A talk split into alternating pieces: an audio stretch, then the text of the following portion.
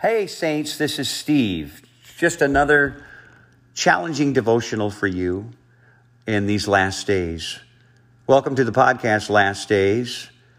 I tell you, it is wonderful to know the address of Jesus. Do you know the address of Jesus? Well, if you've been listening to the podcast, of course you do. We know where he lives. I, I mean, if I wanted you to come visit me, wouldn't it be important that I told you where I lived so you could come fellowship with me? Or if I wanted a phone conversation, wouldn't it be good to tell you my phone address, my phone number? Or if I wanted you to email me or contact me on social media, wouldn't it be important that I give you my email address or my Telegram address? And by the way, I put some a ways to contact me in the descriptive notes of each podcast. Or I try to, I forget sometimes, but you'll find it there in one of them. So you can visit me and contact me. I would give you these addresses if we needed to have fellowship. God said, I know where I'm going to live. It's not going to be in a temple or a church or a cathedral or a city or a hill anymore. The place that I'm going to live, God is a spirit, and God must be worshiped, Jesus said, in spirit, small s, and in reality.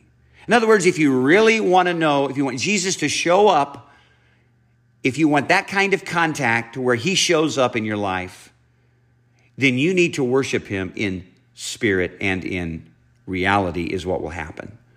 That's how you worship him. He wants you to really experience Jesus, all of you. And the places that happens is in our spirit. We all have a human spirit, and that's where he lives. We've talked about that. Go back and listen to the podcast. Just start at the beginning, and we can see where the Lord desires to live. And we talked about him living in us like a, a, a flowing river, a, a fountain springing up. These are his words, which means that this life wants to come out. Well, how do we get this life out of us? We talked practically last time about learning to call on the name of the Lord, even teaching your children to call on the name of the Lord. The way that we received him by calling on his name is the way that we walk in him. We just call on him. And I've shared that one way to you for two reasons. Number one, it's it's simple, it's easy, and it's designed by God, you know, to simply call his name. We call his name, and it, it, it happened in the Bible. If he was in a city, somebody would call out his name, Jesus of Nazareth. Or they'd come up and touch him if they wanted to be healed. Or friends would bring someone and let them down, and it, whatever we could do to find Jesus and get some get, get in contact with him so that we could get help. Find Jesus. Where's Jesus? He's not far away. He's in your spirit. And how do you draw from this Lord? Well, just like those New Testament people, you, you find him. You call him. Jesus, I need you, Lord. You're not far away. You're right here. We're not calling him down out of heaven. He's near. He lives inside every believer. Now that you know this, call on him. And you may have known it, but you just didn't know it so practically, that he formed your spirit and put his life there. But now you know it. So call on this Christ in every situation. And we've given many examples um, in the other podcast of environments where you need to call on him. I mean, I had an experience of road rage. I didn't have the road rage, I thought. But the guy that was clearly disobeying the law, I mean, he was absolutely wrong. There's no doubt about it. He was in way, way, way in the wrong. Of course, we always say that, but it was true. And boy, as he passed me, He just, he, he introduced me to one of his fingers. And boy, I just got so upset. I'm by myself and I'm yelling at the guy. I'm like, I'm just lunging forward like, you know, I wanted him to pull over so I could what? So he could knock my lights out. But I wanted to do something. I wanted him to know that I'm right and he's wrong. My flesh rose up for about seven minutes. And then driving down the road, I called on the Lord's name, Jesus. Lord Jesus. And you know what? He supplied me with his life. You know, I tell, I encourage you to do this because not only is it simple, but it immediately gets us in the right realm. A lot of time doesn't have to go by. Immediately we call on his name and keep calling. It will bring us into the right realm. I was in the wrong realm before. Didn't matter if I was right or wrong. I was not in the realm of Jesus, of his life. And it's life that's more important, not the right and wrongness. I need to get into the life of God, the supplied life. So I tell you that uh, how to, uh, to do this in order is a very practical and easy way to get to your spirit and worship him there. There are other ways. Let me just summarize the other ways. I mean, we've mentioned, we we we all know ways. We we list them. Read your Bible, go to church, um, pray, sing, and, we, and we've got a list of things that we can do. And and there, I understand the list, but what happens to a lot of believers is it becomes a religious chore for them. It becomes a Old Testament law for them. Some of these things, and they they they they're coming to God in a way, but there's, they're not getting supplied for some reason. I'm just speaking from my experience and others I've talked to. It helps to know that this life that's in us, that those things need to come from that very same spot in our spirit. And, and a, a, a pastor in my life, I've had several, but of several years, he's with the Lord now, but he wrote a book. It was called Um, spending time with the Lord. And he talked about this many times. And, it, and that phrase, spending time with Jesus, just kind of puts all these practices that we do, reading our Bible and prayer and going to church and all these things, it puts it in a totally different realm. It, it, he takes all those things and he puts them in the realm of we need to learn to spend time with Jesus in these things. So I want to talk about those things, because when we spend time with him in those things, in his word, we're spending time with him. It puts it in a whole different realm, realizing that that too is from our spirit and how we contact him. But I want to look at a story today real quick that many of you know. A story of a couple of ladies and their brother. It's Mary and Martha and Lazarus. Wonderful stories. I mean, Lazarus got raised from the dead after he was dead for several days, and they said he stunk, but Jesus resurrected him whole. And so Mary and Martha saw this wonderful feat. Mary anointed the feet of Jesus and prepared him for his burial. She gave all she had, and she washed his feet with costly perfume. She took it out of her hope chest, and she brought it, and she was so enamored by this Christ that she believed he was a Messiah. She washed his feet with her, with this ointment, and dried her feet with his hair. What a wonderful story of, of just affection and love for our Lord. Well, there was a, another story in Luke chapter ten, uh, about the last four or five verses of that chapter, um, where Jesus came to visit this whole family in uh, their, their village. And uh, he would evidently be fellowshipped or nourished by them uh, spiritually and physically. So Uh, there he is with probably his disciples and other followers, and people gathered around, and there was a teaching time there in their home. And so, you know, they gathered everything together, and the two women went two different directions. Mary, so excited, just sat down on the front row at his feet, the Bible says in Luke chapter ten. Martha started doing things for Jesus, which was serving. And Martha, it says in verse forty, was distracted with much serving. I mean, she was doing it for Jesus, but the service was becoming a distraction for her and probably others. And she came up to Jesus, she said, "Don't you care if that my sister has left me to serve alone?"